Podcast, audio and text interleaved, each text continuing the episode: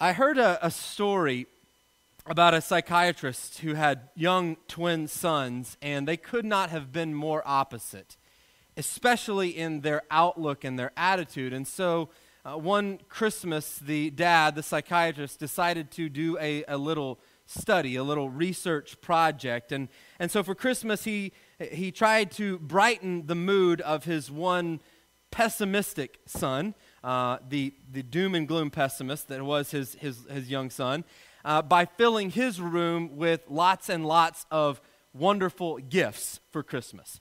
And to dampen the mood of his eternal optimist son, he decided to fill his room with a pile of horse manure. Well, on Christmas morning, the dad went into his pessimist son's room to find him amid his new gifts, crying bitterly. And the dad asked him, Why in the world are you crying? And his son, ever the pessimist, said, Because my friends will be jealous that I have all these gifts. I'll have to read all the instructions before I can do anything with this stuff. I'll constantly need batteries. My toys will eventually get broken. And he just kept going on and on and on about all the negatives about having all of these gifts were. So the dad decided to go into his optimist son's room, and he found his other son filled with joy, digging happily in this odorous pile of manure. And the dad asked him, Son, why in the world are you so happy? What do you have to be happy about? And the son said, Daddy, with all this horse poop, there's got to be a pony in here somewhere.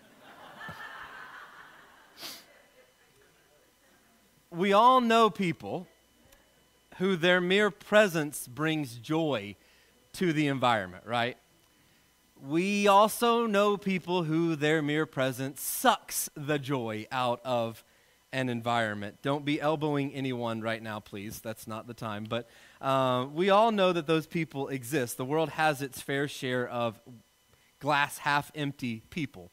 People who wake up in the morning instead of saying, Good morning, Lord, they say, Good Lord, it's morning, you know? And, and uh, that, that's the way that they start uh, the day. And so, what we've been doing in this series that we're calling Joyful uh, using the book of Philippians as kind of our template, is we've been looking at, well, okay, how do we find joy? How are we filled with joy? And the biblical witness that we find over and over again, not just here in the book of Philippians, but throughout the, the, the scriptures, is that joy is a matter of choice. It's not a matter of chance and what happens to you, it is a matter of choice. And you and I choosing, that you don't sit around and wait for everything to fall into your lap and life to get fixed so that you can be happy, but that you chase after and you choose joy.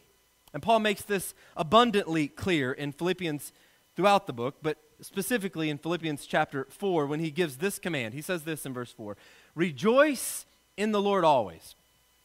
I will say it again rejoice in just a handful of words, Paul basically gives us three commands to joy. He says, Rejoice in the Lord. That's a present tense verb. Uh, in other words, rejoice now. Then he says, Always. In other words, continue in your rejoicing. Don't just rejoice now, but continually be rejoicing. And then he says, I'm going to tell you again, rejoice. So, three times in just a handful of words, Paul says, Make the choice for joy. And what we've seen in the book of Philippians is that each chapter, he's kind of given us a new way eh, for, for us to do this. Chapter one, we find that joy is, is found by pursuing God's agenda instead of our own. Paul says, I, I live to exalt Christ, and you can put me in chains, but you cannot chain my joy because they, you, there's nowhere that you can put me that I can't live for the purpose of exalting Jesus Christ. In chapter 2, we learn that you will not find joy by making life all about you, because life will not submit to your sovereignty. It will not. No matter how hard you try, it will not submit to your sovereignty. And so Paul says, instead, look to the interests of others. Put others' needs and desires above your own. Jesus himself says it's better to give. You'll, you'll be more blessed. You'll be more happy when you give rather than when you just receive, and you will find joy. And then in chapter 3, we looked at how legalism is never a path to joy. You're never going to be happy trying to be good enough to impress God. And so you trust in the goodness of Jesus instead of your own. And that's the path to joy, which brings us to chapter 4. And we're going to spend a couple of weeks here. We'll wrap up our series next week. Uh, but we're going to spend a couple of weeks here in chapter 4, divided into the first part and the second part. And today we're going to deal with what I, I, I honestly think is the biggest joy killer of all. I honestly think today what we're going to be talking about, and I'm guessing that, that some of you would echo that sentiment as we get into what we're going to be talking about, uh, that it is the biggest joy killer of all. And I make that statement uh, in, in a huge part because of what I've seen in almost 20 years of ministry and dealing with people and a lack of joy and seeking joy and seeking happiness and trying to find it and coming up short. And this is at the heart of a lot of it. Uh, but also something that I, I, read not too long ago. Uh, you know, when you uh, purchase a book electronically, uh, they, they track that. They track a lot of different things, but they track uh, what you download. They also can track, though, um, whether you're using Kindle or whatever it is that you're using, they can track what you highlight in a book. So, not just the book that you bought, but they can track what you highlight because you can, can do that in, in electronic books. And so, Amazon found that A, the Bible is the most downloaded book um, of any other book. And they also found what verses were the most highlighted verses in all of the most downloaded book, which is the Bible. Now, what would you think that verse or verses would be? Usually like one or two. Maybe John 3:16, that's a popular one obviously you would think. Psalm 23, that's another very popular set of verses.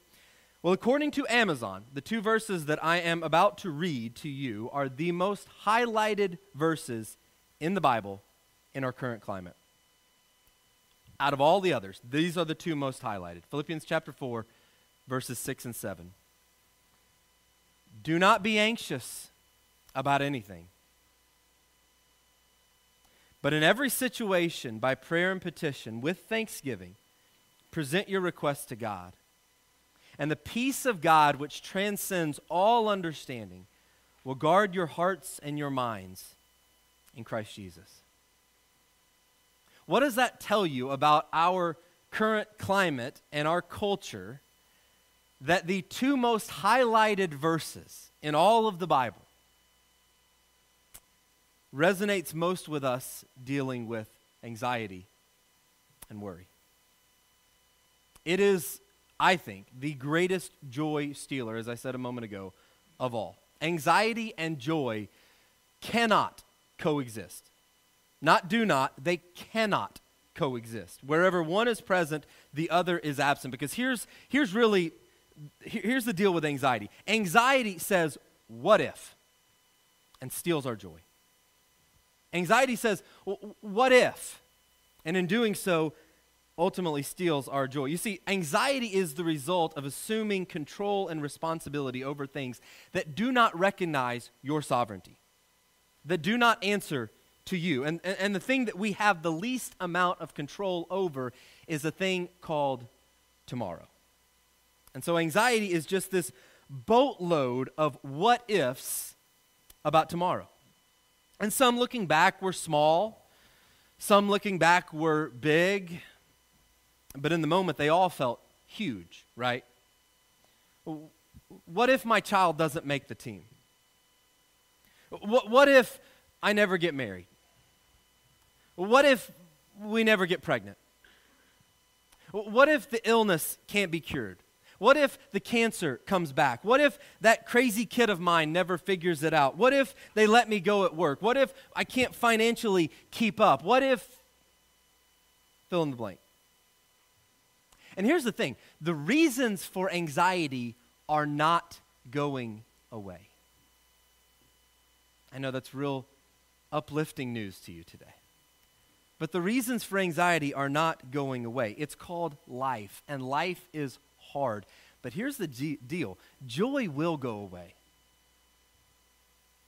Joy will go away. And you don't have to shake your head yes or no. I know that each and every one of us have experienced that joy will go away. You can what if your joy away if you try to deal with anxiety and worry in the natural and in your own humanity and in your own resources. You see, when Paul talks about being filled with joy, he has really no words of encouragement for the agnostic. He has really no words of, uh, of, of counsel for, for the, for the uh, atheists, for those who, who don't believe in God, who don't trust in God. Paul is writing to followers of Jesus Christ because he knows that followers of Jesus have the capacity to live in the supernatural and to live empowered by resources that are beyond our humanity. And he insists that life, that kind of life, can be chosen. And we do that by making certain decisions. And the first one is this to worry about nothing. Worry about nothing. Might as well just go ahead and put it out there. Let's just go ahead and get right into the meat of stuff. Worry about nothing. That's what Paul says. He says, Do not be anxious about anything. Paul does not believe that people are born worriers, no matter what you might say.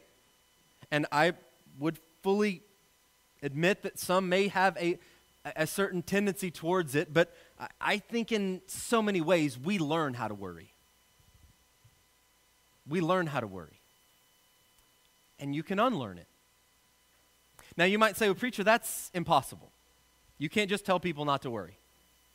Well, A, I kind of can, uh, and I did, but I didn't really. Paul did.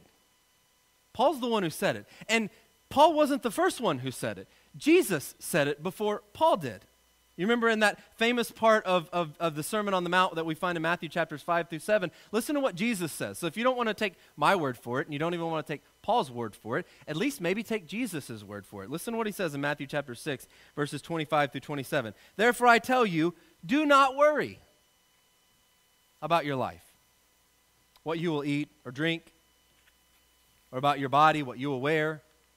Is not life more than food and, and the body more than clothes? Look at the birds of the air. They do not sow or reap or store away in barns, and yet your heavenly Father feeds them. Are you not much more valuable than they? And then I like this last little section. Can any one of you worrying add a single hour to your life? Jesus says two things about worry. Number one, he says it's worthless. It, it literally is worthless, it accomplishes nothing. Your, your worry didn't add a single dollar to your bank account or subtract one single cancer cell from your body. All your worry did accomplish is that it made you miserable today. That's it. Your, your worry did absolutely nothing to solve anything except making you miserable today. But even more than being worthless, Jesus says, it is faithless. Worry ultimately is faithless because it erases the promises of God from your mind. When you have anxiety, you are basically marking the spot. You are putting a big fat X on the spot where you're not believing either that God cares about you or that he can do anything about what you care about. Now, I'm not trying to be critical of those who, who struggle with worry. I, I'm just telling you what God's word says. And so Jesus says, Here's what you need to do. Take a walk, go outside, look at creation, look at the flowers, look at the birds. God is taking care of his universe, and he cares about you so much more than he cares about the birds and the flowers or anything else that he has made. God has got this, and you can take charge of your worry and anxiety when you start to remember that God is in charge of this world. And so that's the first thing he says stop it. Thought about showing you the video. I don't know how many of you are familiar with the Bob Newhart video where he just is talking to a client and he says, She's struggling with anxiety, and he just says, I got two words for you stop it. If you haven't seen it, you need to Google it. It's fantastic. Um, but I won't, I won't do that. Uh, I'll just tell you what Paul says and what Jesus says that to stop it. Stop it. Stop worrying. Worry about nothing. But when you tell someone to stop something, you also need to tell them what to put in its place, right? Because you can't just say, stop doing this. You need to say, okay, here's what we need to start doing. Here's what we need to fill in in the gap. So he says, worry about nothing. Pray about everything. Pray about everything. Paul says, in every situation, by prayer and petition, present your requests to God. Another version says, don't worry about anything. Instead, pray about everything. Because here, here's the deal God loves to hear your voice. Your Father loves to hear your voice. But I guarantee you, He wishes He heard from you more often. And God doesn't need you to use big huge religious words. I'm not saying it's a bad thing if you do, but if, if you, you feel like, well, I don't, I don't have that kind of vocabulary, you know, I don't pray like I was born into the King James Version. That's okay. God doesn't need you to use huge, long religious words and change the tone of your voice. God just wants you to, to check in and talk with Him more often. Tell Him what you're doing today. Tell Him how you, what, what you think about it, how you feel about it. He wants to hear from you, and He is always available, and He will never put you on hold. And what happens when we talk to God, just talking to Him, we start to get in touch with His sovereignty and His mercy. In other words, there's nothing that we are talking to Him about that's too big for Him, and there's no concern of ours that is too small for Him. And it just helps my spirit to know that I can talk to someone who can actually do something about tomorrow this thing I struggle so much with. Peter puts it this way in 1 Peter chapter 5 verse 7. Cast all your anxiety on him. Why? Because he cares for you. He cares for you. Now, I, I, when I hear that word cast, I think of, of fishing. You know, when you, you cast something, you, you take it here and you put it somewhere else, right? And the purpose of putting it somewhere else is because it doesn't do much good if I've got a bait on the end of my line that's just hanging in the air. Unless I'm going to catch flying fish that are somehow going to jump into my, you know, onto my line and hook themselves. I need to cast it somewhere where it's going to do what? More good. That's what we do with our worry. We cast it somewhere at the feet of the throne room of God where it's going to do more good, where he can do something with it. So I heard about a story about a guy who was always just critical and grumpy and had just, just poor disposition. And then all of a sudden, everyone noticed just this huge shift in his thinking and his mindset and his demeanor and how he just became such a much more cheerful person. And so they asked him, What in the world happened to you? Why, why this huge change? And he said, Well, I started paying someone to do my worrying for me. I started paying someone to worry for me. And they said, Well, you can do that? And he said, Yeah, you can do that. And they said, Well, how much does it cost? And he said, It costs about $10,000 a month. And they said, How can you afford that? He said, Well, that's his worry.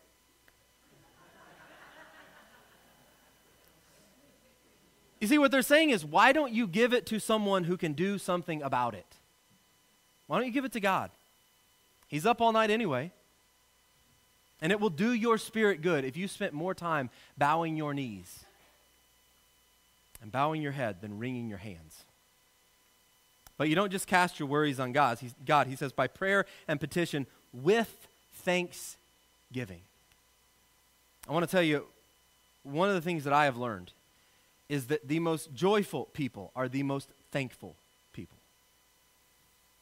And so worry about nothing, pray about everything, give thanks about anything. Because worry refuses to share a heart with gratitude.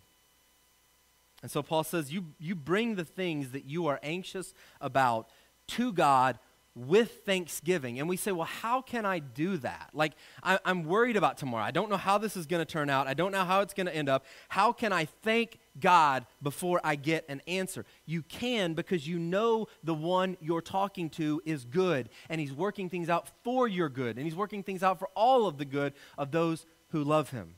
And so, again, verse 6 don't worry about anything. Pray about everything. I like how one version says, and with thankful hearts, offer up your prayers and requests to God. Now remember, the guy who's writing this is writing this from prison.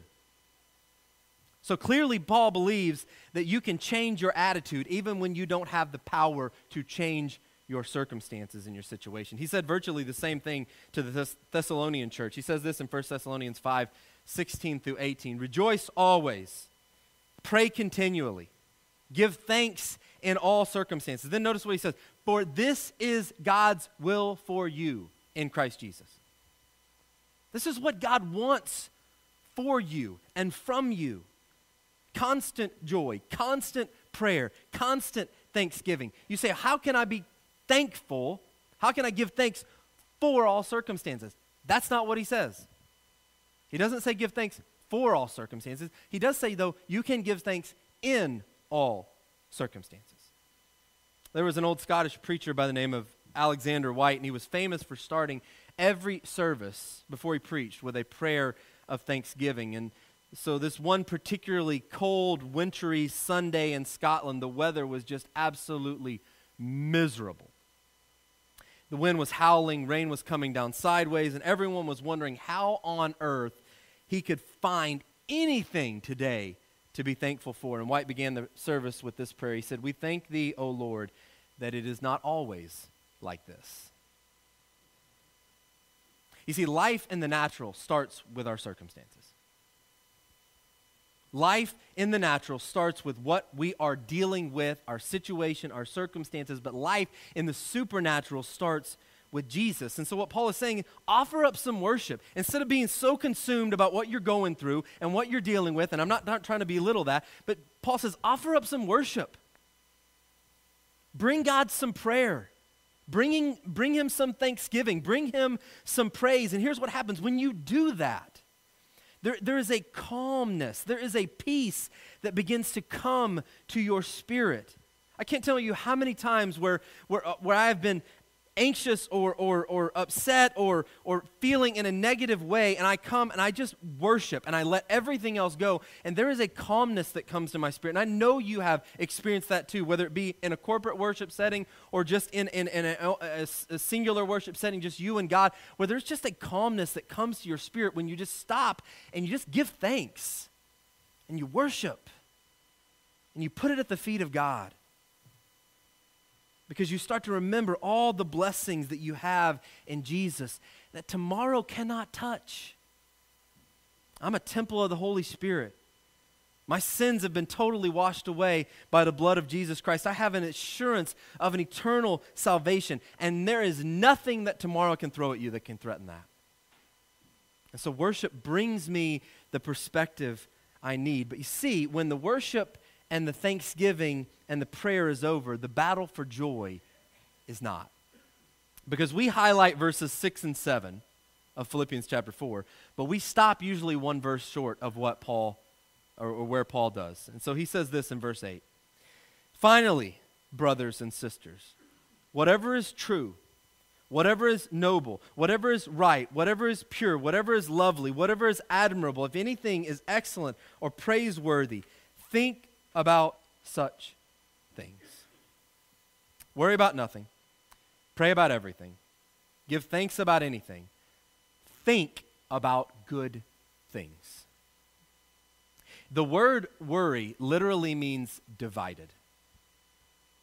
Divided mind. The reason you're anxious is because your mind is fighting. Different thoughts are fighting for control of your mind. And so, if we're going to stop these behaviors, we're going to need to start new ways of thinking, new kinds of thinking. And here's the thing life will not let you drift into a new way of thinking. You don't just wake up and, and all of a sudden find yourself in a new way of thought. L- life doesn't let you drift into new ways of thinking. Life will inevitably take you into negative ways and a paths of negative thinking if you don't stop it. For instance, how many of you know the song um, Everybody Dance Now? I'm sure most of you know that. Um, it's actually called Gonna Make You Sweat, but nobody knows it by that name. We all know it by uh, uh, Everybody Dance Now. Well, I heard a story about this one guy who was driving in Montreal a couple of years ago, and that song came on the radio, and it made him happy. So he starts moving, he starts singing, he starts getting his voice is loud, and, and so he's just enjoying himself, listening and singing to that song. When all of a sudden he looks in his rearview mirror and sees lights flashing, and he sees a cop car behind him. And so he thinks, okay, well, they're just trying to get by. I'll pull over to the side of the road. And they pulled up behind him. And so the four officers got out of their car and approached his car, and they, they said, what are you screaming about? He said, I'm not screaming. I'm just singing along to the song. I'm enjoying this song. It's singing my happy song. And they said, No, you were screaming. And they gave him a ticket for $150 for verbal uproar. That is what our culture will do to you. Right? In that little snippet, that is what society and culture and life will do to you. You cannot have happy thoughts because we're going to drain them out of you. We're going to suck the joy out of life. We insist that you have negative thoughts. And so we let our culture fill our minds with this junk. Do, do you understand? I mean, do we wrap our minds around that the media exists to make us upset? Like that's, that's the whole, and I'm not, I'm not this is, has nothing to do with politicalness, so please don't hear that, okay? I'm just saying, like, the media exists on whatever they are telling you to make you upset or worried. You know why? Because that sells ratings. That, that, that, that is what drives ratings. And then guess what we do? We worry about it or we get angry about it. So then we go on social media and we rant about it. And nobody wants to have a conversation because everybody just wants likes. And so we get divisive and we get angry in our spirits and we get worried in our spirits. And we think we can be exempt from the sow and reap principle. But I'm telling you, if you sow negative, critical thoughts in your mind, you will reap a negative and critical spirit. Paul says you don't have to live that way. You don't have to. I hope you don't want to, but Paul says you don't have to. You can take responsibility for the thoughts that you have through the empowering of the Holy Spirit. Paul says this in Ephesians chapter 4 verse 23, "Let the Spirit renew your thoughts and your attitudes." You can embrace the supernatural life. You can tap into divine resources that empower you to live above your circumstances. You can embrace the supernatural life, and the supernatural life will embrace you. So let's look one more time. One of my favorite verses in the Bible. We've already read it. One of the most powerful promises that God gives to us. Ephesians chapter 4, verse 7. And the peace of God, which transcends all understanding, by the way, it don't make no sense, will guard your hearts and your minds in Christ Jesus. Now, Paul is not saying that if you will pray and thanks and think, that all of your what ifs will go away. That is not what he's saying. But he does say that what will happen is that peace will come. Peace will come. Supernatural peace. Peace that will guard your joy. Because peace, in spite of anxiety saying, what if? Peace says, even if. Even if. And it guards our joy. Peace says, the winds and the waves still know your name. And through it all, my eyes are on you. Notice, by the way, he does not say the peace from God. He says the peace of God. The, the very peace that is God's character and essence, the sovereignty or the serenity of the sovereign, the tranquility that, ex- that exists literally in the throne room of heaven. Super peace, the peace that God has, gets downloaded into your spirit to guard your joy. It's a super, supernatural thing. And you can't explain it but you cannot explain it away. And it turns what if into even if. You see, peace isn't found simply by having all of our what ifs fixed or taken away in the natural, but peace can be found by disciplining ourselves to live in the supernatural and understand even if. That's why Paul ends the section by saying these words, and that's where we'll close today. He says in verse 9, Whatever you have learned or received or heard from me or seen in me, put it into practice. Put it into practice. You see, we get to choose. We get to choose whether or not we put this stuff into practice. We get to choose if that's the kind of life we actually want to live. You have a choice. But the promise is sure. If you do, if you make that choice, the promise is sure. And I love what he says next. The God of peace, not only will he give you his peace, but he will be with you.